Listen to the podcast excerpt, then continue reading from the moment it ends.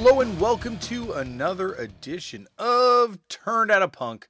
I'm your host, Damian Abraham, and once again, I'm bringing you a conversation with someone who grew up listening to punk, may or may not still be involved in punk, but had their life changed by the genre in a major way. And today on the show, my new friend from the Goth Boi Clique, Wicca Phase Springs Eternal.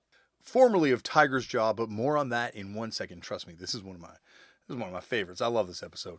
But first, if you want to get in touch with me, you can head over to the email address, turnoutapunkpodcast at gmail.com. You can also find us on Facebook, and you can send messages to either of those places, and you will get answered by my brother and show producer, Tristan Abraham, and, and guest booker too, except this week. I, I booked this guest myself with the Apple Wrestling Podcast. More on that in a second as well. But Tristan will get back to you and get in touch with me, and we can communicate that way. If you'd like to support the show, the best way of supporting the show is by telling all your friends about it. Let everyone know that you listen to this thing and that it's kind of awesome and that they need to check it out too, because that just spreads the word. And spreading the word is what we're trying to do on this thing right now. Speaking of spreading the word, this show does have a Patreon. Patreon.com slash turned out a punk. There are some tiers, there are some footnotes, there are some prizes coming in the mail. There's a lot of stuff, but you can find out more information there. And speaking of support, this show would not be possible without the kind support of my friends over there at Vans. Vans came on board a couple years ago now and said, just do what you do. Book whoever you want to book. We just don't want you to lose money on it. So here you go. Here's a little bit of money to cover expenses. And they have also got these amazing House of Van shows happening all summer, all over the place, including Chicago, where Julien Baker just played.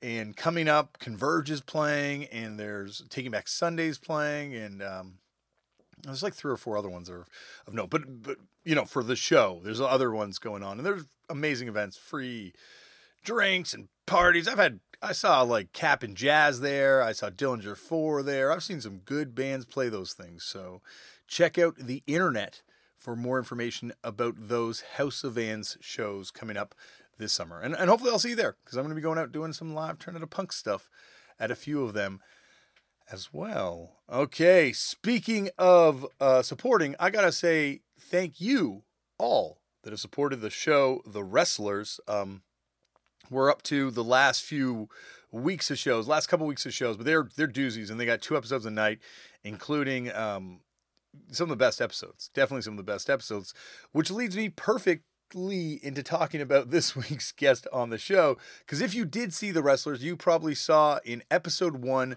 we covered a wrestling promotion called Evolve, run by my friend and, and friend of the show, I guess, even though he hasn't been on the show yet, Gabe Sapolsky, massive Neurosis fan, so that that helps out on that front. But there was a podcast that was done by two guys named Aaron called Everything Evolves, which would just talk about the Evolve wrestling product. And I, being a fan of Evolve, checked out this podcast, became a fan of this podcast as well. And, you know, and then I was listening to this podcast one day and they started talking about meeting a, a a member of the Goth Boi Clique. And this was the first time, no, I'd probably heard of it before that because of Lil Peep, but this was the, it, it, just was completely out of context that this was on this wrestling podcast where very little music really crossed over. And so they started talking about meeting this guy, Wicca Phase, at this Evolve show and how Wicca was a big fan of what they did and they played some of his music and they ta- started talking about how he plays a type of music called emotional trap. And for me, it was just like this really interesting moment of like, well, who's this other person in a band that's punk adjacent that's a big fan of Evolve? Because as we all know, regular listeners of this podcast, I'm a bit of a fan of the punk wrestling connection. And so I started looking him up and found out, you know, he played in this band Tigers Jaw and kind of put that all in the back of my head. And then eventually, through actually Ben from Fucked Up, we made contact with each other and I hit him with, wait, aren't you the guy that they talked about on the Everything Evolves podcast? And he laughed and said, Yes, I am. And that was how we hit it off. So thank you to the two Aarons for Everything Evolves podcast and introducing me to the new buddy, Wiccaphase. And uh, this is a, a real fun talk. Like, uh, he came to the office I worked at. Uh, actually, he told me he told me I could call him Adam. So Adam came to the office I worked at, and we had a fun hangout. We talked some wrestling, we talked some music, and uh, yeah, you're you're gonna hear a lot of the conversation here. Believe me, it was a much larger unrecorded podcast bookending this thing, but don't worry, there's some good stuff here too. Uh, this is this is a fun one. So I'm not to blather on anymore. Sit back, relax, and enjoy Wicca Phase Springs Eternal on Turned Out a Punk.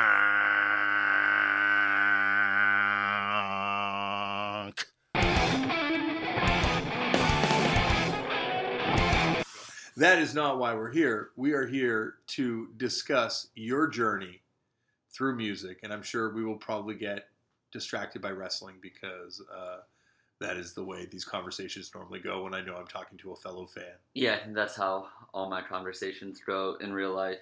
Even if I, the other person is not a fan, they're going to hear me talk about wrestling. Same here. Yeah. Same here. It's a, it's something that you feel like almost like you want to talk to the person more about wrestling when you hear they're not a fan because you're like, well, I have to convert you. Yeah. Like clearly you just haven't been talked enough to about this subject. No, exactly. Uh, but I want to start this off the way they all start off, which is Adam. Oh wait, is it like kayfabe? Do I do I call you by? no, you call me Adam. Okay, call I me was- Adam. I was Yeah, gonna yeah, say, that's like- fine. I was like, am I breaking uh, some sort of rule with that? No, it's okay. So Adam, how'd you get into punk? Do you remember the first time you ever came across the genre? Uh, I was into um, Blink One Eighty Two and stuff like in like fourth and fifth grade, just from the radio. But that was pop essentially, right? I Mhm. mean, for the most part. Well, Um, no, no, it, it definitely it comes from the same place. There's It's like- definitely a punk aspect to it, but I mean, it was on top 40 radio, Yeah. right? So, um, but the deep dive into it came when I was in sixth grade, so like middle school, and uh, someone, uh, it was my friend Tom who uh, plays in the Menzingers now. He's like a year or two older than I am. At the talent show, played Roots Radical. Uh, by Rancid with a band, and I was like, "This is it! Like this is." And he won. Um, He won? That band won. Yeah. oh, that's awesome. Yeah. Um. So it was that. Uh, at that same talent show, another group of people played Maxwell Murder. Okay. Uh, it's like really weird. Like it was like a lot of a lot of Rancid at once for uh, someone who never heard it. Were those bands? I wonder if they beef with each other beforehand, or they collaborated, being like, okay, like They definitely collabed later. Uh, cause I, like so that would have been like they were a year older than me, so I would have seen their next talent show. Yeah. Right. Or uh, we also went to the same high school, so I've seen him play in so many talent shows. But then I've seen I saw like the combination of two, like the best members of each of those the next year. Voltron Um, together. Yeah, pretty much. And then like when I was in high school, the Menzingers were just straight up doing sublime covers at my talent show, like they were playing Bad Fish, and, like, um, but it was that. So um, yeah, I would go home, type in punk on Napster. Yeah. First thing that came up was uh, Brownie Bottom Sunday by AFI. That song, I don't know why. And then Drink Drank Punk by Anti Flag. And I was in. You're in. That was it. yeah. They had you at just the uh, the A section. Yeah, I don't know what I probably was searching by, like sorting by name or something. Were But- you already into music prior to that? Like, Yeah, always. I was obsessive with the radio. Um, taping, I would just sit at home when I was young, like third or fourth grade, maybe even before that. Um, I mean, I was always like aware of songs I liked on the radio and stuff like that. And then I would start. I had like a a boombox or something like that, and I would tape my favorite songs on the radio and make Mhm. mixes and stuff like that, and archive them, and then just keep doing that. When I was young, I would call into the radio and request songs. I was into um, East Coast rap. Like I loved Puff Daddy. Like as a rapper, I loved him. I loved his voice. I loved like everything. I was like, he's the top dog, right? And I loved him. I loved Mase. I loved Notorious B.I.G. Um, Busta Rhymes.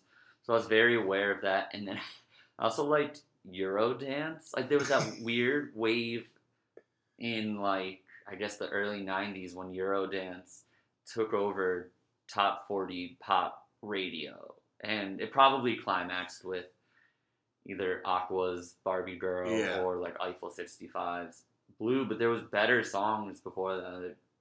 Rhythm is a Dancer and stuff like that, LaBouche, And um, so I was really into that.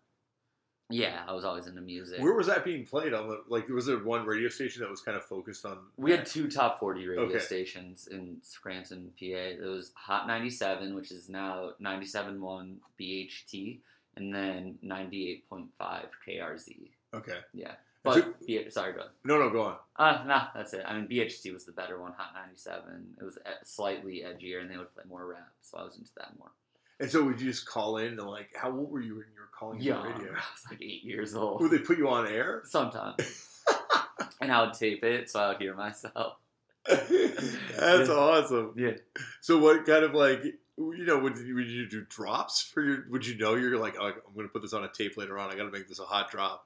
I don't know what I planned on doing. No, I was nervous. I was so nervous calling. Um, I wouldn't play it for anyone. I would like bring the tapes in my parents' car, and it would be stuff that was currently playing on the radio. Yeah. You know what I mean? It's the same songs in rotation, but I had to have Yeah, them it's your like, rotation. Yeah. Yeah. exactly.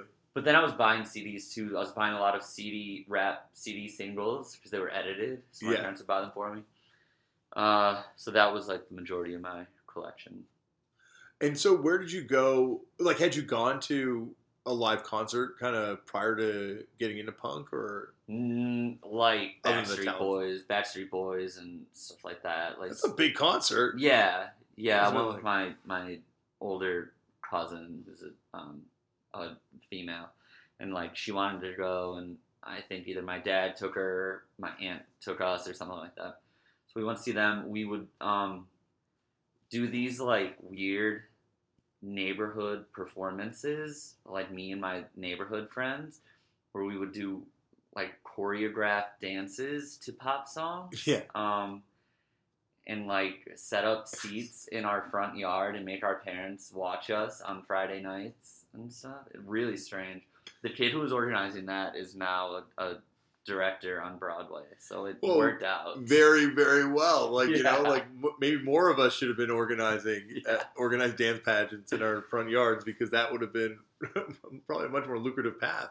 yeah, it worked out for him and me, I guess. yeah, exactly, exactly. You know, Yeah. Uh, how many backyard wrestlers can say they you know have gone on to find fame and fortune in wrestling? Well, actually, a few now. A few, but what's the Yeah, but how many have just taken cactuses to the face in the name of yeah you know VHS glory? yeah. I'm like a, a front yard dancer instead of a backyard wrestler. That's awesome. So, where'd you go from AFI and Anti Flag? Uh, I mean, Rancid. I stuck with Rancid so hard, and Operation Ivy. Um, there was an Operation Ivy fan page. Uh, I, think it was like OperationIvy.com, but it wasn't an official website. It was a fan page. When you could just buy anyone's URL type thing. Yeah, Yeah. essentially. And you could download MP3s of all of their stuff, like all their seven inches, all their demos and stuff. Got uh, a little bit more into underground stuff, like Crimpshrine. Uh, I was like a very big Crimpshrine fan for a little bit. I fucking love that band. One of my favorite bands. I don't know what it was. I'm just being young and hearing. It was probably my first exposure to very lo-fi recordings Yeah. and stuff like that.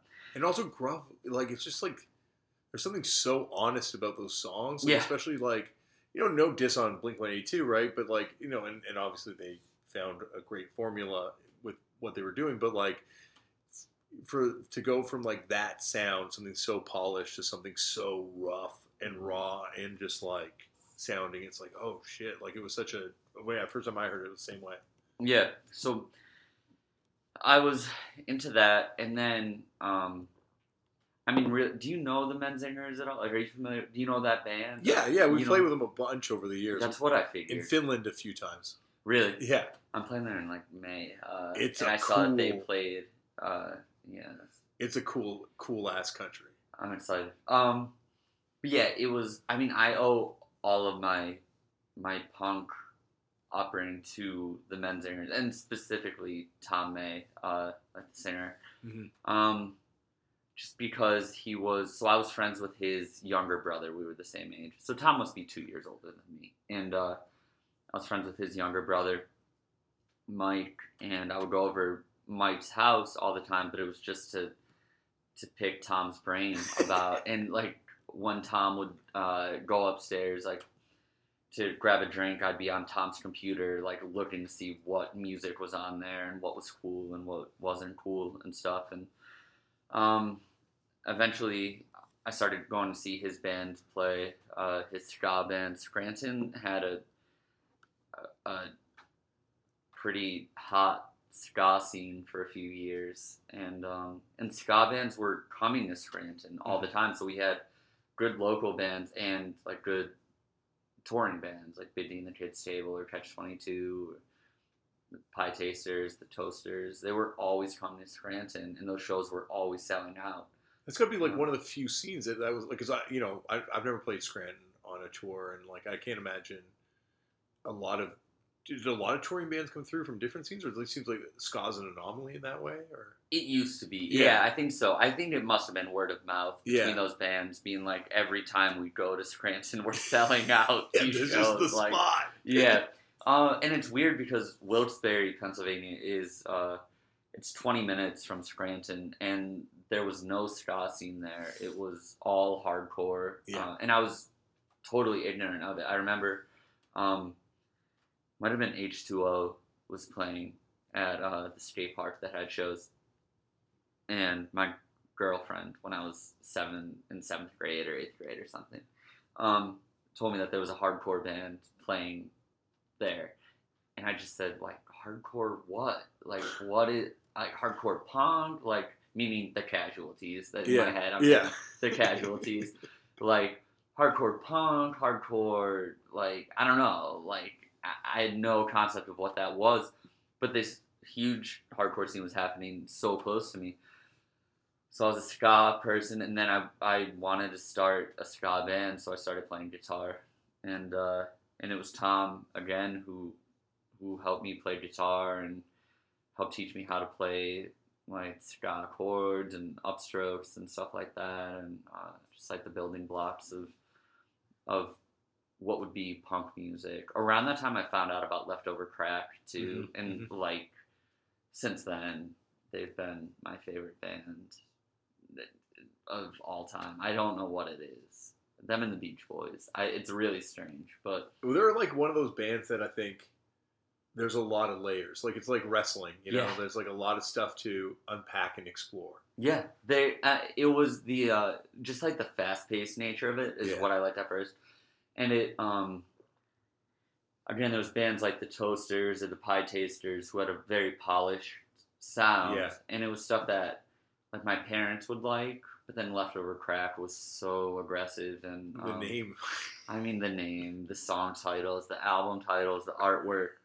It it it just really appealed to me when I was 13 years old. Um, and then as I get older, I realize, even last night, I fell asleep listening to. I smoked a bunch of weed, and uh, for some reason, fell asleep listening to Leftover Crack, and I was just unpacking it. I was like, these. There's so much going on that I don't know if people realize it. yeah. But um, yeah, they were like really influential. So I wanted to start ska bands, and that's why I started playing guitar.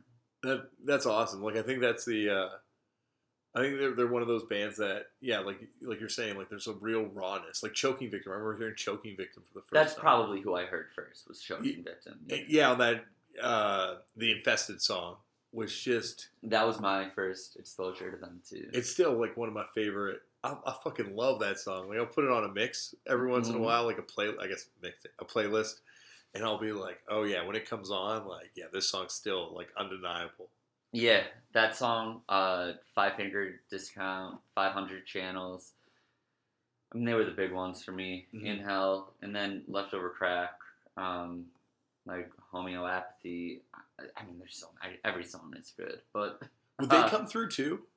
No, they wouldn't come through, but there was this like leftover crack ripoff band called No Cash, who is kind of popular. Like, uh, it's really weird. They, uh, I remember Tom from the Menzingers being like, "Don't fuck with that band." Like, they were dicks to me at a show once or something like that, and I was like, always like, "All right, like, cool, I won't fuck with them." Yeah, be for life. Of course. And now, whenever, like, anytime I'm wearing a leftover crack shirt at a show, people will come up to me and be like, "Oh, you need to hear No Cash," and I'm like, "Yeah, I, I I've been hearing that band, and I want nothing to do with them." Uh, like, it's amazing how like those like beefs from like what like almost what 20 years ago close to not 20 years ago but like like what 10 years ago now yeah, it's like Yeah. those still hold true yeah. I mean, it was yeah, ten to fifteen years ago. like, yeah probably even more. gotta respect the beef though Of course, of course. And I mean, anything Tom said was like gospel to me Yeah. He was, he just knew, like, he was so willing to share stuff with me and, like, burn CDs for me and stuff. And, um, and, like, let us use his equipment and stuff when we were, like, my first band was practicing. And yeah, I owe so much to him. what was your first band called Cosmos, which is a video game character. I don't know the video game. Chrono Trigger, maybe? okay was, uh, our bass player came up with it. K O S M O S. okay It was uh, me, Mike May. no one knows Mike. Um, Leo Vernetti, who plays in a band called Captain We're Sinking. Oh, yeah. now, but yeah, he he sang for that band. He um he played guitar and sang with me in that band.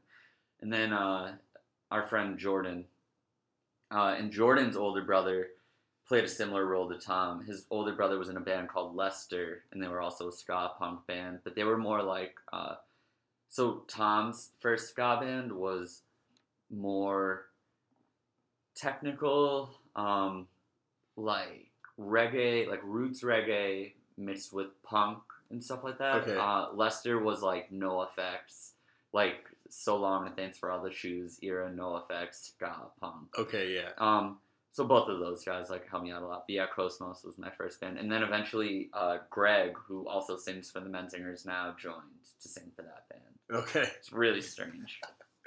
lester they were called Lester was so Lester was the other band. oh Bob- saying in this band that you did uh, Cosmos was Okay, it's that Cosmos, band. yeah. Tom May's band was called Bob and the Saggets, okay and then uh, the, yeah, Lester was the other band, but Cosmos was my band.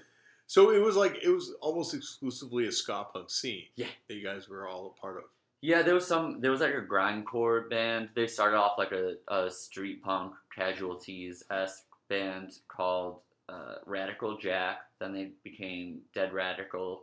Then they changed their name to Nimbus Terrifix and became like a grind band.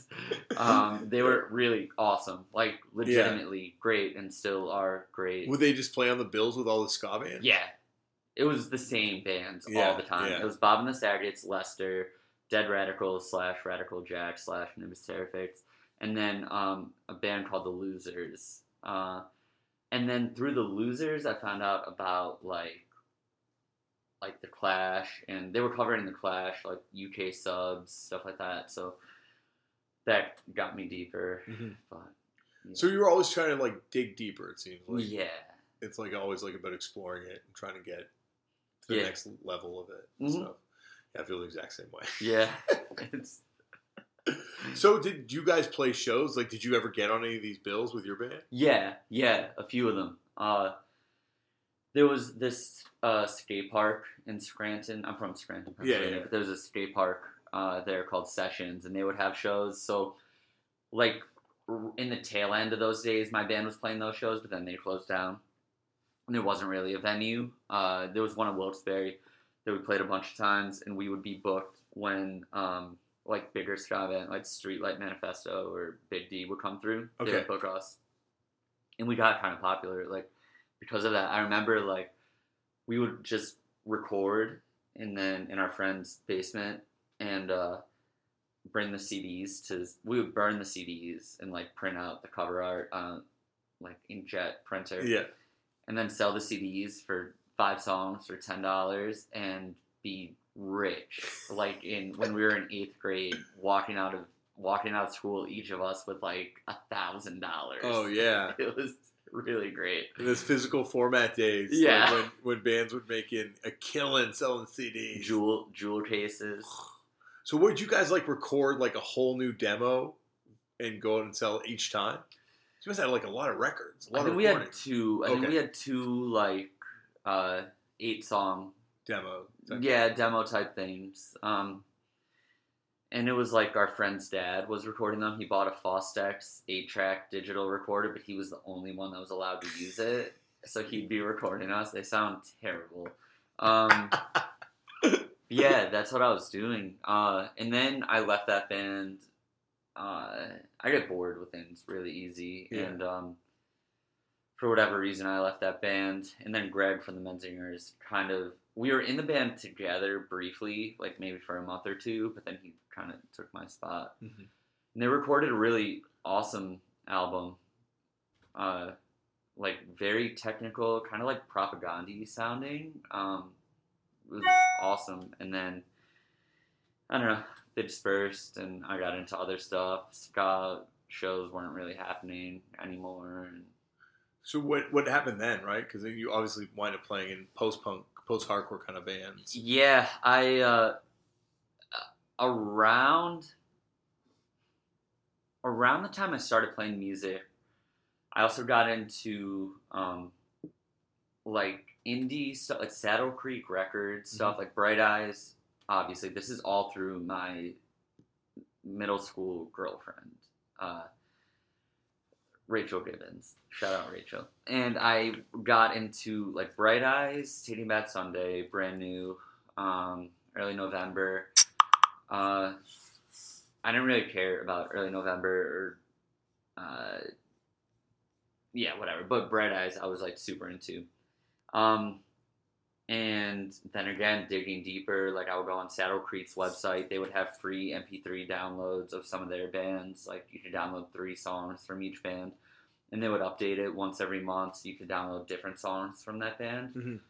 And that was my first exposure to indie music. Um, I mean, I thought that's what indie music sounded like. I didn't really understand the concept of it being like just any sort of underground music. I thought it was clean guitars or acoustic guitars, uh, home recordings. It had to be a home recording or it wasn't an indie band. Um, and like very emotional songwriting. So I got into that, and then between like, There was other stuff too, right? Like cursive and faint and like they were, I was super into that. yeah. too. So you, I guess like you know that's the thing. At least with Saddle Creek, you're getting you know like a couple you know of a of a certain sound ish, but Yeah. like a diverse range of sounds within that. Yeah, definitely. Um, so that's what I mean. That blew things wide open for me, pretty Mhm. much. Uh, I tried a few like I tried to start writing songs like that. It didn't really work out. Anything that did work out eventually went towards um, like the next band I was in, which is Tigers Jaw. Um, but around that time, there was like two things happening. One, my uncle was super into music. He was like kind of a hippie uh, and was on some message board where each uh, it's like an elite music collector message board. So Okay. uh, it was Sounds like the place I want to be. It was like invite only. Yeah. Once you're in, you are assigned a band, and your job is to collect everything that they've recorded, uh, studio albums, live albums, demos, bootlegs, stuff like that. Compile them onto data discs, right? So you, you know it's an entire artist catalog, anywhere from one to fifteen data discs worth of CDs. And you would mail them to the next person on the mailing list, and then, you know, it would just rotate, right? So you Yeah. you'd mail out your uh, cream discography, and then you would get the full Woody Guthrie discography in the mail, right? And you would rip it to your computer and then pass that along to the next person. So my uncle, when he would get them, he would give them to me. So he gave me all of Bob Dylan's studio albums and bootlegs that were out at the time, all of Leonard Cohen's studio albums and bootlegs, and uh, all of the Beatles stuff. This is when I was 12 and 13.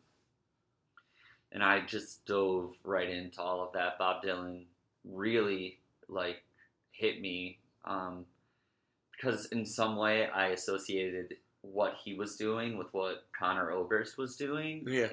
in that it was acoustic guitar. I don't know, like No, they I couldn't were- really process And also it. at the time, there was a lot of like, "This is the new Dylan." You Mm-hmm. know, that was the. I think that was even a Rolling Stone cover, right? At some point, Was it? or something that there was like there was definitely that correlation where like, you know, someone trying, well, not trying to, someone being put in the position to be the voice of a time. Yeah, it it must have been that. Like Yeah. something in my head uh, associated the two. So that was happening. So I was exposed to all that. Leonard Cohen I didn't get, but uh, later it like became my favorite. So how would you like, you know, like this must be hours of fucking music. Like, how would you approach having these discographies? Would you just start from the beginning, or Yeah, Okay. yeah. I would get home from school. I would uh, get home from school, go on the internet, and just listen to all this stuff while I browsed like Gundam Wing message boards. That's what I was doing. so where are you getting into like you're you know seemingly always into kind of like esoteric kind of stuff like where did you find out about this stuff on the internet was that your introduction to Probably the internet. Um, so the other thing that was happening at this time was I was going to the library and you could check out like 20 CDs at a time. Mhm. So I'd do that once a week, burn them, and then bring them back the next week, take out another 20. And I would listen to everything. Like, I don't know how I had the time for this, but I would listen to everything that I got if it looked cool. Right? yeah yeah stuff. Um, from that, like that's where I heard like the Smiths for the first time. That's where I heard the microphones, Mount Eerie, who, I mean, they became like probably my favorite. Uh, I mean, leftover crack and, and the microphones and the are- Beach Boys and the Beach Boys are up there. Um, uh, so I was into that, and then like post punk stuff and like '80s Joy Division, um, Duran Duran, and it had to have been through like Joy Division or New Order, where I don't know, like something about that led me to British mysticism, like the culture of British mysticism. I don't know exactly who it was. Maybe it was The Cure, like maybe throbbing gristle And and psychic TV and that kind of stuff Maybe I I don't know. Um, it wasn't super present when I was in Tigers. Yeah. Uh, and I'm kind of jumping ahead. I Grant Morrison played a big part. I don't know if you're a comic book guy, but that's the uh, entire like I'm not as much but that's the entire basis of fucked up is the Invisibles Really, yeah I had no idea. Yeah, like there's a there's a zine that fucked up kind of came out of that was like very much inspired. Like that got Mike and, and Josh into the Situationists, and that got them into so much stuff. Was like unpacking the Invisibles was like the uh, the genesis of the band. Oh, yeah, crazy. Yeah, That's where like the occult stuff comes from too. Mhm. Um, Alan Moore, Grant Morrison, Neil Gaiman, you know, like Mhm. that whole, and it kind of went hand in hand with that like wave of '80s music. I guess I don't know. In my mind, it Yeah. did. yeah. So that's how I got into that. And it's also like it's it's funny because um, we're at that moment in wrestling right now, but there's almost like this moment where it happened in music with punk, and it happened in in comic books with like this kind of like period of writers that you're talking about, where the creator became at more important, you know, and like it became more important than the company that was putting out their creations, Mhm. and and like now it's like you see that happening in wrestling, where like the wrestlers are bigger than the companies they're part of Yeah, and stuff. But it's like amazing how it, it happened in music and, and comic books almost at the exact same time, like you're saying. yeah, really strange. Mm-hmm. Uh, it's funny because my uh, my friend Matt, who does merch for me, always says that like it's so strange to him now how music is like that, where he was always taught growing up in hardcore uh, that no one in the band is above uh, like anyone in the crowd, which is totally true, but no one in the crowd should look at someone in a band or as larger than life or idolize them Yeah. or something like that. But we're hitting a point where these people are getting idolized, and it goes against his natural, you know, just his his the fiber of his his music fandom and his show going fandom and stuff. It's well, but it's also it's always been that kind of cult.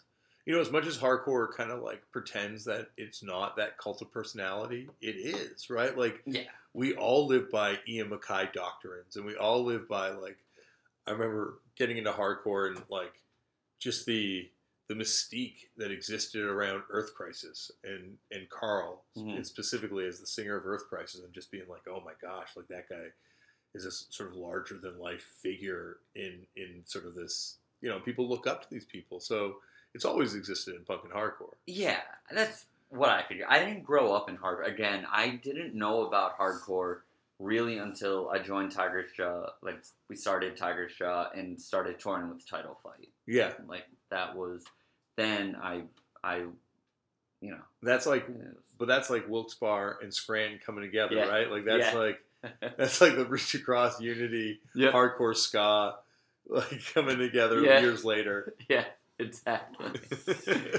Mhm.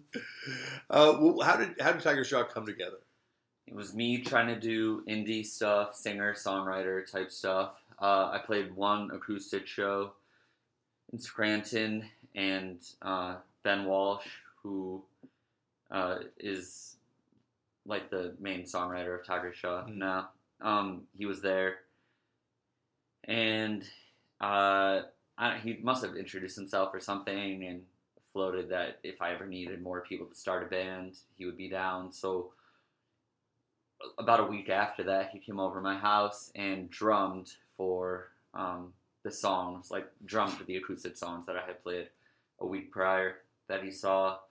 And he played drums for a little bit, and I just had like some friends. I had a we had a bass player and a keyboard player. Um, we just practiced a lot, and then eventually um, Ben moved to guitar. My friend Mike, same one, uh, Tom May's younger brother, he joined the band and played drums. We had a rotating cast of like bass players. Uh, Brianna joined to play keyboard, and then eventually um, we played a house show with uh, in Scranton with uh, this band called Three Man Cannon, and it was their bass player who put on the show. And uh, I don't know how exactly it happened, but him and the drummer of that band joined Tigers Jaw, and they became permanent members. And that was like the it was the five of us for you know however many years, uh, maybe six or seven years Mhm. or something like that. Yeah, it was just like an indie, trying to be an indie band, uh, whatever that is. Microphones rip off songs early on, and like you're selling yourself short I mean, You have your early on, that's yeah, what yeah, it was. It, that's the the aesthetic that I was going yeah yeah for, but it, it took on. a life of its own yeah, for sure. It had its own branding and stuff like that. When did you like when you made that jump from playing in a band to playing acoustic? Was that like the your next project after being, you know? I was in a band called the Triphones, which was a three piece. That sounds like it's a microphones derivative band. Uh, that was more like a Bright Eyes ripoff Okay, band. okay. Yeah, that was more of a Bright Eyes ripoff band, but it was also like trying to be like a power pop band Mhm. too. It, and it just wasn't clicking. Um, and I blamed it on the other people in the band. I've always been kind of selfish with music in the sense that I I have a very, uh, at least when I write a song, I have a very specific uh, style in mind and a very specific way it should sound in mind. And if it doesn't come across like that, I get disheartened really quick. Mhm. And uh, yeah, so I left that band. And uh, and then actually, I think I went to uh, pick up a XLR cable or something like that, and I saw that those two people that were in that band were practicing with someone else, and uh, I quit. Uh, and then started Tigers Jaw. So it was like I just wanted something that was totally mine. yeah. Um, and yeah, then Ben started writing songs in Tiger Jaw too, and it worked. Like you know, his songs were were good and they fit the style of Mhm. of what that band was, was shaping up to be. So, uh, I forget your question, but yeah. No, it was, I, it was originally just how that band came together, and I guess like you know when you approached playing acoustic for the first time, Oh yeah, It- uh, again, me trying to be Bob Dylan, me trying to be Conor Oberst, um, wanting the attention all on me. Uh, there was a venue in Scranton called Test Pattern. It was an art gallery owned by college students, and uh, the goal was just play there. Mhm. Like that was that was the goal. Um, and that's where my first solo show was. And then me and Ben ended up uh, like doing sound for that venue when we were like 15 years old because no one else wanted to do it. Uh, so yeah, uh, and then we ended up playing there a bunch, and that became our new place where where Tigers Jaw would book shows. The Menzingers played their first shows there. It's a lot of early Tigers Jaw Menzingers title fight shows at that art gallery that we were booking. And That like that kind of became the new scene too. Yeah. Right? Like, yeah. and it, it, it's funny too because uh, you know, like I, I was friends with Alex. We call him Fat Alex, but Alex Russ. so, so you know, like it, it was amazing to kind of like blink and be like, oh shit, it's not Cold World anymore. Now it's his younger brother's band, and they're way bigger than Cold World was at the time. And then Cold World came back, but it, it was just like, oh wow, this is a, a whole new scene. And this title fight that is. well, title fight, you guys like Menzingers, like the, just was like their whole new crop of bands that kind of like took over and kind of Mhm. you know, like you're saying, like you got you were trying to become an indie rock band, but you guys became the new indie rock. in a yeah, ways. certainly for that area. Yeah. Uh, I feel like we that did happen, but in the worst way possible, where it, it we became like the intersection of indie and pop punk, where I don't know, like it just became like a, a thing. I don't know, and and I I see bands like my problem with Tigers Jaw was always that I hated if it wasn't title fight uh, the Menzingers, Three Man Cannon, or like our other friends' bands, Kite Party, stuff like that, like local bands, we would get booked with pop punk bands, Mhm. and I hated it. Like I, I was unaware of that scene, uh, and I don't know. I just I, I had this natural aversion where I hated every band we were playing with. I hated every band that we were grouped with. Um, What was it about that scene? Because like I think that's like it, that's a pop punk scene that I'm not as familiar with. Like what it became at that point. I mean, at the time, it was. It's funny because it's bands that I love now, like Yeah. Man Overboard Yeah. or something. I love Man Overboard now. I think they are great. I understand like what their role was, but I thought it was formulaic, uh, and I thought it just seemed like. Uh, I mean, I think that's it. Yeah. I, I, I didn't see anything original in it, and I didn't understand the community aspect of it. Um, so I don't know. I just kept thinking we are Tigers Jaw is supposed to be weirder than this. We're Mhm. supposed to be like I don't know some seventeen year olds like geniuses or something. And I don't know. I, I I was totally misguided in that, but it I don't know, just a natural aversion. But uh, that's also where all of our success came from. Like once we did our first tour with the Title Fight, who I don't group in with that pop punk thing at all because they they were Different. they- than- yeah, they were doing their own thing. Like after we did that, we signed with Run for Cover Records, and um, and we became even more ingrained in that world. But then I started seeing other bands, uh, not necessarily come up. I don't want to say that Tigers Jaw had any responsibility for these bands, but we started playing shows with bands like Modern Baseball or the Front Bottoms and stuff like that, and they were getting insanely popular. And I just, I don't know, wanted nothing to do with it. Want to do something else. Yeah. So how did that start? Like you know, because you're you're in a successful band at this point. Like what is that process like? Of Uh, here's what happened. We Tigers Jaw was never a full time band Mhm. when I was in it. We were all in college. Um, and once the last person, I don't know if it was Ben or Brianna, but once the last person um, graduated college, it was like, okay, here we go. Like, we're going to do this full time. And I was just so jaded by everything we were doing um, and kind of burnt out because we never toured. We only toured like once in the summer, once in the winter, whenever our college breaks were. And I just couldn't imagine touring full time with a band that I just wasn't really connecting with, like the scene. I wasn't really connecting with. Mhm. I I love everyone in that band, and I even when I left, I loved everyone in that band, but the shows were miserable for me. Um, I don't know. I just couldn't see myself doing that for 200 days out of the year. Mhm. So it seemed like a, a good time to, to leave. Uh, now, I had a day in mind. I mean, there was a, about a year period where I was doing it. I was playing in the band, but I was checked out mentally and I was just like getting super drunk and I don't know, being dumb mm-hmm. about it because I didn't care. And there was a, a show in Scranton on a Wednesday night for some reason. I don't know what we, Tigers Jaw was. Tigers Jaw had multiple albums out at this time. and We're playing like some art gallery to like 40 people in Scranton.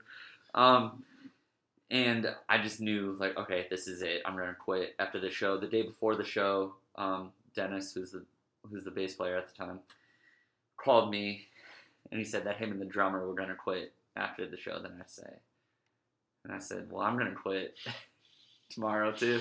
Uh, so we left, and I think we thought. I mean, we like after the show, we told Ben and Brianna that we just weren't. Our hearts weren't in it. We don't want to lead people on. We don't want to lead them on. If they want to continue doing it, do it. But we don't want to drag it down by being moody all the time and stuff like that. Mhm. So that's what we did. Uh, but a few months before that, I started doing Wicca Phase, which is a whole different animal, and uh, that was just me being frustrated with uh, being in a band. Um, I hated having to wait so long to record songs. Uh, some of us lived in Scranton, some of us lived in Philadelphia, so practicing was really hard. I hated having to wait to show people songs and having to wait until an album came out to play them live and all that stuff. So I wanted to do home recording. Uh, again, back on my bright eye shit, and uh, yeah, that's Well, you got control too, right? Like you're saying, and I have control. Yeah. it's your thing hmm and stuff. And it's it's funny though when you're talking about Tigers Jaw, how you know there's so many. You know, uh, Cedric from At the Drive-In was on the podcast, and he was talking about how all he wanted was At the Drive-In to be considered a Gravity's record band. Like all he wanted was be associated with Gravity Records, and and that was like his his like metric for success. hmm you know, and just like it bummed him out that he got lumped into like another scene entirely, which ultimately would be hugely successful. But it's it's amazing how that like it just happens. No matter where you picture your band, it's where everyone else slots you that you wind up. Yeah. Well, that's what my problem was with Tigers Jaw too. A, a little bit was my only goal was there was a local indie label uh, called Prison Jazz Records, and my only goal for Tigers Jaw was to get signed to them. Uh, that was it. Yeah. And then we did. like, I mean, they put out. It wasn't even a signing. They were like, "Yeah, we will obviously put out your first record." That was the Tigers Jaw self-titled. Um, that run for cover later repressed, but yeah, that was my only goal. And then after that, like run for cover is obviously such a, a, a larger step up in Yeah. terms of like notoriety and visibility. And that bummed me out so much. Like I didn't want to be seen. I didn't, you know, I don't know. Well, so like, where's your what was your plan? With like, did you want to be a career musician? I had no plan. Yeah. Uh, no, I had no plan. I went to college for English because I liked writing and uh, yeah, I had no career aspirations or anything like that. After college, uh, I started doing social media and blogging for a college based out of Scranton. Uh, like they hired me. First, I was an intern. Then I was doing social media and stuff like that. Uh, and ended up working there for eight years Mhm. uh, up until last year. Uh, and no, I had no goals. I didn't even see myself doing that full time. I'm I get comfortable really easy, and uh, just trying to settled into that. Mhm. Nothing with music was working for me um, so much that I wanted to drop everything I was doing and pursue it full time until Wicca Phase about two years ago. Yeah, so like, how did that? You know, obviously you're making you know music and people are engaging with the music, but there's at some point like you become kind of part of a scene, right? Like, is that people lumping you in? Is there like an active kind of like meeting of the minds that happened with you and other people, or Yeah, a meeting of the minds uh, situation where I was very active on Tumblr, um, like 12 hours a day. Yeah. While I was doing this job, I was just on Tumblr refreshing, reblogging stuff, finding new stuff to post, and releasing Wicca Phase music on Tumblr. Like, that was the platform that I was posting new songs on.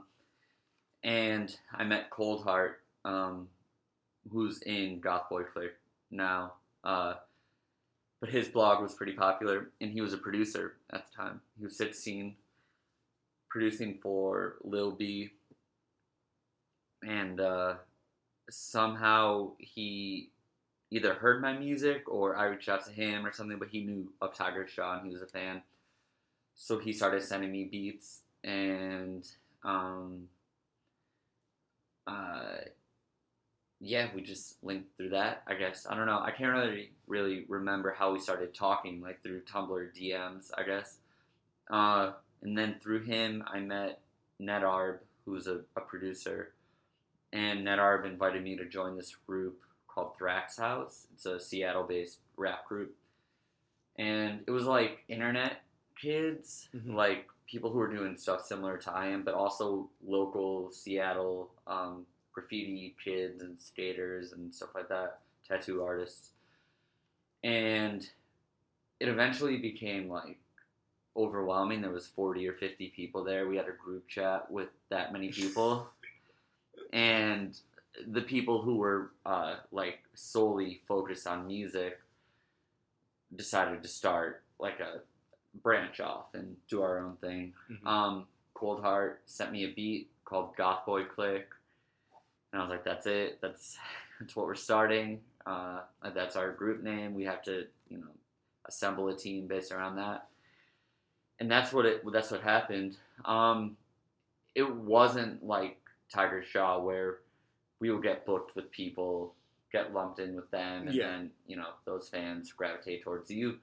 It was more something that we built. Uh, there was obviously people who were doing stuff similar. Bones was doing stuff similar. Um, there's a rapper named Black Kray. He's from Virginia. He has a group called Goth Money Records. Um, they're more like more on the rap side of the spectrum. Uh, I feel like we're more on like the singer Mhm. end of the spectrum. But goth in the sense that they are like uh, just punks and uh, isolationists and you know uh, loners and stuff like that, and they were definitely like the foundation of what the scene is. Uh, I just think it kind of uh, became what it is now once Goth Boi Clique was solidified. I'm not trying to take credit for like this rise of whatever the scene is or anything like that, but that's how we got to the point where we are now, and I got to the point where I don't have to work a job or anything like that. Yeah, and I think it's it's amazing because, like you said, it's it's a it's a scene that it's not forced together by geographical reasons. Like it's not bunch of kids in Scranton playing ska music. It's almost like you you can kind of go out and pick who's part of it. You know, like all the people that want to be alone can be alone together now. hmm Yeah, that's exactly what it was. It was all internet based. Um, most of them lived in LA, uh, but not everyone. Yeah. Some lived in Seattle. Eventually, most of them moved to LA, and I stayed in Pennsylvania. Yeah, like why have you never wanted to move or no? Just like No. Uh, again, I get comfortable, Yeah. uh, and I had that job like where I was doing social media and stuff. So, uh, and I was making good money, so I stayed there. Scranton is so cheap to live in too, um, so just worked out. I was able to record at home all the time. There's no reason for me to move, and like the first time I played LA, I got flown out, and I was like, okay, this is the standard now. and, uh, yeah, that's how it's been. But then I played LA for the first time in 2015 or something like that, and that's where I met everyone in person for the first time. And I got quick like I met Cold Hart, Horsehead, everyone in the group pretty much. Uh, And how long have you guys been working together by this point? How long have people have been working together? since 2013. I would Yes. say. That's crazy. You guys had that much kind of like creative relationship, and it's all just based on over the internet. Yeah, internet and group chat. The group chat, on, yeah. on cell phones. Yeah. like it's it's such a. I don't know. I find it such a like. What would you even? What's the genre's name? Like, what do you what do you classify it as? People will call it emo rap. Yeah, That's what they say. but that, is that a pejorative thing to you? I think so. okay, Because emo's a pejorative and we're not rapping. okay. So, I don't know. Uh, yeah, I- I really don't know. I used to say uh, emotional trap only because uh, emotional uh, doesn't group you in with emo bands and stuff like that. And I used to always like, uh, I had this like saying that I would say in songs, which was that I'm forever stuck in the emotional trap Yeah, um, which is like a play on like emo trap and shit like that. But um, I don't know. It's punk music at its heart. Like absolutely. the thing about Goth Boi Clique is we're all punks. Everyone in that band, in the group, grew up playing in bands. Uh, for the most part, Mackned is a rapper. Um, pretty much everyone else grew up playing in punk bands. Mhm. So, uh, whatever, I don't know what it is about us, you know, being Blink 182 fans when we were 10 years old, uh, led all of us to, to converge at the same point. But it is a it's a punk thing in the Yeah. sense that it's uh, it's music that's made fast. Uh, it's man, I can't even explain it really. I don't know. The the only um, way I can really uh, the only example I can give is that it started with trap beats, right? 808s and, and stuff like that, sampling uh, emo guitar parts or acoustic guitar parts. That got um, overdone really quick Mhm. became very easy for people to copy. And we have two producers, uh, two main producers in the group, uh, Yawns and Fish Narc. And it's really them who uh, started experimenting more with live drums, uh, taking those punk, new wave, uh, 80s influences, stuff like that, and bridging that 808 style, you know, uh, Taking Back Sunday acoustic cover sampling style, uh, and transitioning it to more of a instrument based, um, like heartbreak genre, Mhm. something like that. So it's I really can't explain it without. You'd have to listen to the old stuff and then listen to new Cold Hart music, new Wicca Phase music, uh, to get the full spectrum. Because we didn't figure it out yet. We were kind of just doing things on the fly, and whatever resonated with people, we were sticking with. Well, it's, it's it's a real different world to like develop in than from even when you were doing you know ska bands where like you could develop kind of in secret.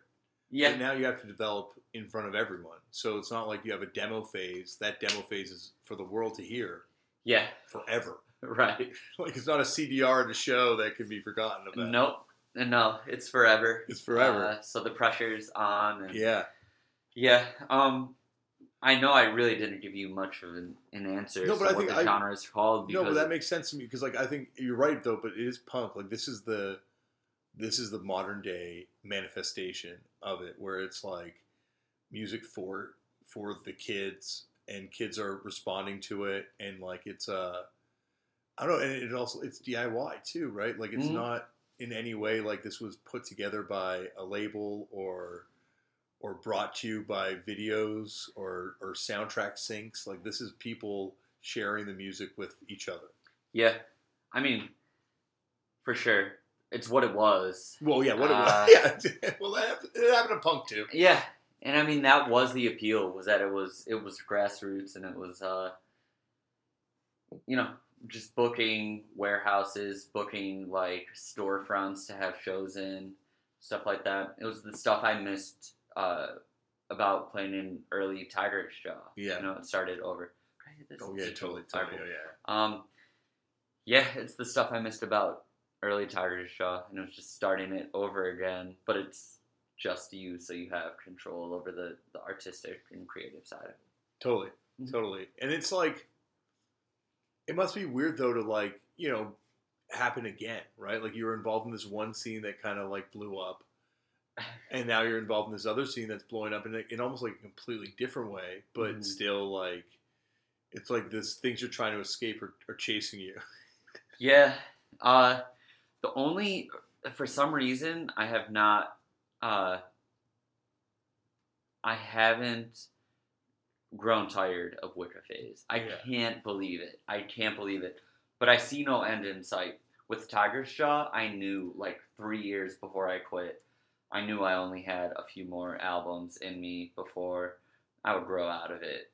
Now with Wicca Phase, I feel like, and Goth Boi Clique, I feel like there are no barriers or limits, and because we're kind of making things up as we go, Mhm. we can pivot whatever way we want once we get bored of what we're doing. And uh, yeah, so it's really strange. Also, very strange, like having booking agents and labels and publicists with Tigers Jaw, and then having none of that with Wicca Phase, and having those people hate Wicca Phase, and then flash forward five years later, and those same people are representing you now.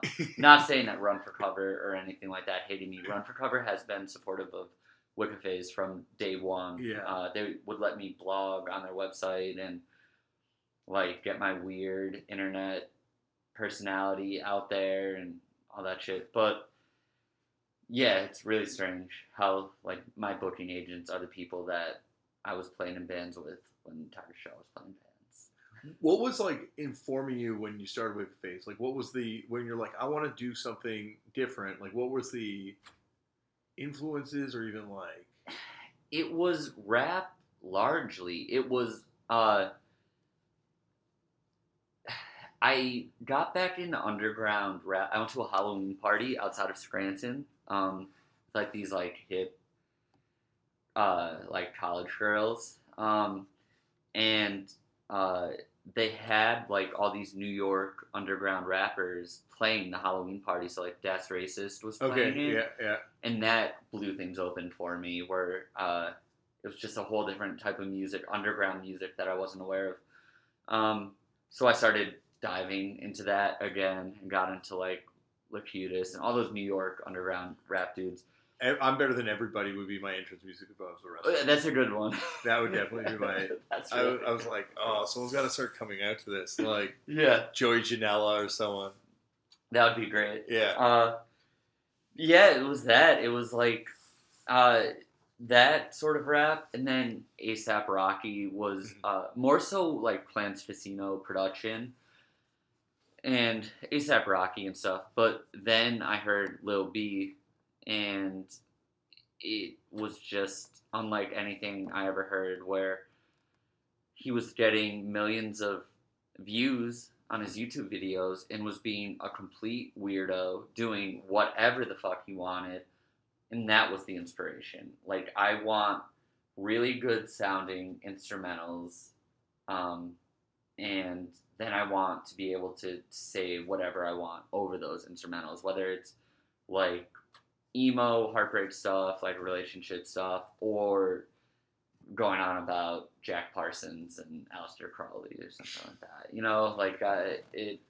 I just wanted to do whatever and be a weirdo and be seen as, you know, have those parts of my personality that might have turned people off before uh, come to the forefront of it and get people to accept me for those things and, and do it in a cool way via having rap beats under my vocals.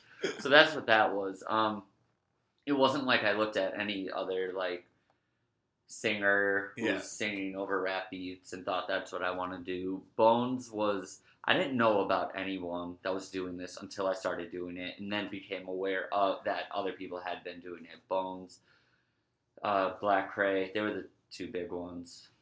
You know, So I could talk to you for hours because we haven't even talked about I pro wrestling. know. But you gotta. you I don't gotta- even want to talk about Wicca Phase anymore. You want to talk about wrestling? I want to talk about wrestling, but you gotta. have like 15 minutes. you gotta go. So that's why I think we should go off the record because there's always more exciting stuff to talk about off the record than on the record. But would you come back at some point and do a part two with me? Oh because Oh my God, of course. a lot less, lot left for us to cover. Of course, yeah. Sorry if I rambled during. Dude, this has been amazing. Thank We're you. meeting for the first time, so I I know. am trying to explain my, my life to you. But it's weird because, like, even before we met, like, I guess we got to get into how. Well, I probably will talk about this in the intro anyway. But like, when I first heard about you on the Everything Evolves podcast, and like, Shout out to Aaron. yeah, shout out to the Aarons, rest in peace, Everything Evolves. But when I heard about that, and I'm like, this guy, the fact that you're going to an Evolve show and recognize the voices of these podcasters, I'm like, one day I will meet this person and we will be friends. there will be, there's no way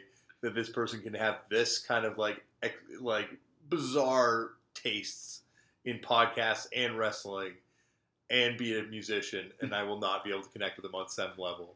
Yeah, my experience with, I mean, obviously, I'm very familiar with your band, but uh, all my friends are like, oh, you have to link up with, uh, like, Damian, like, blah, blah. He's into wrestling. And I'm like, yeah, like, I meet people in bands who are into wrestling all the time, and it doesn't, like, their level of expertise is not, it, you know, it's just, like, it's kind of frustrating, right? And then I looked at your podcast history, and I saw Jimmy Havoc on there, and I was like, okay, this dude is he's real. He knows what he's doing, and uh, It's like, well, it's the same. I think it's the same thing. Like you know, like like it's happening right now with with the music you make, right? Like where it's like a whole thing being born. I think in pro wrestling, we're seeing like a whole new type of wrestler star being born. Like this whole these Jimmy Havocs and these Darby Allins and these like uh, you know like these these people around the world that are like the punks.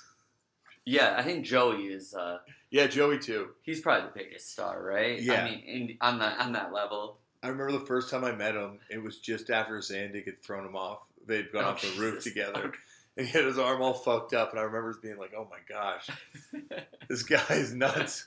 And then years later, he's like one of the smartest people in wrestling. So yeah, Who knew? We should all be jumping off a roof with, with Zandig. Yeah. And one last thing I'll say is, uh, I kind of glossed over like Lil Peep's involvement in Goth Boi Clique's rise to popularity. Mhm. Um, and that's simple. That's him being a star, him being a Goth Boi Clique fan, him joining their group, and then us uh, kind of being exposed to his audience and stuff. But I remember him explaining to me that he always looked at being a, a person in the scene, like a, a rapper or a, a, a individual musician artist, as uh, the same way a, a pro wrestler would approach uh, their character, which is that the best, the people that are the best at um, building their brand and uh, having a unique style in music are the ones that are, are going to succeed, who fully commit to it and uh,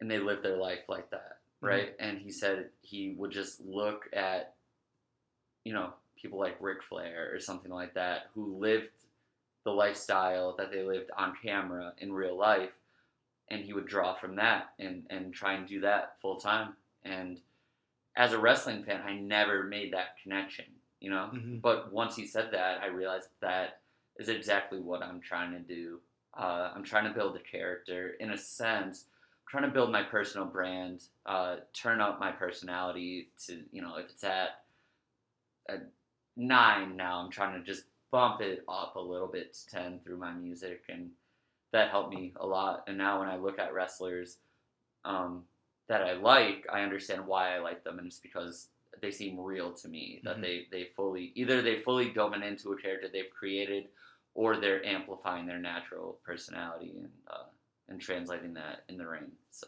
cool. Yeah, I'll, Dude. I'll, I mean, I'll stop there. That was awesome. Thank you so much for coming on the I hope show. it was all right. Oh, that was incredible. What are you talking about? That was amazing. I wish we had more time. Of course, yeah.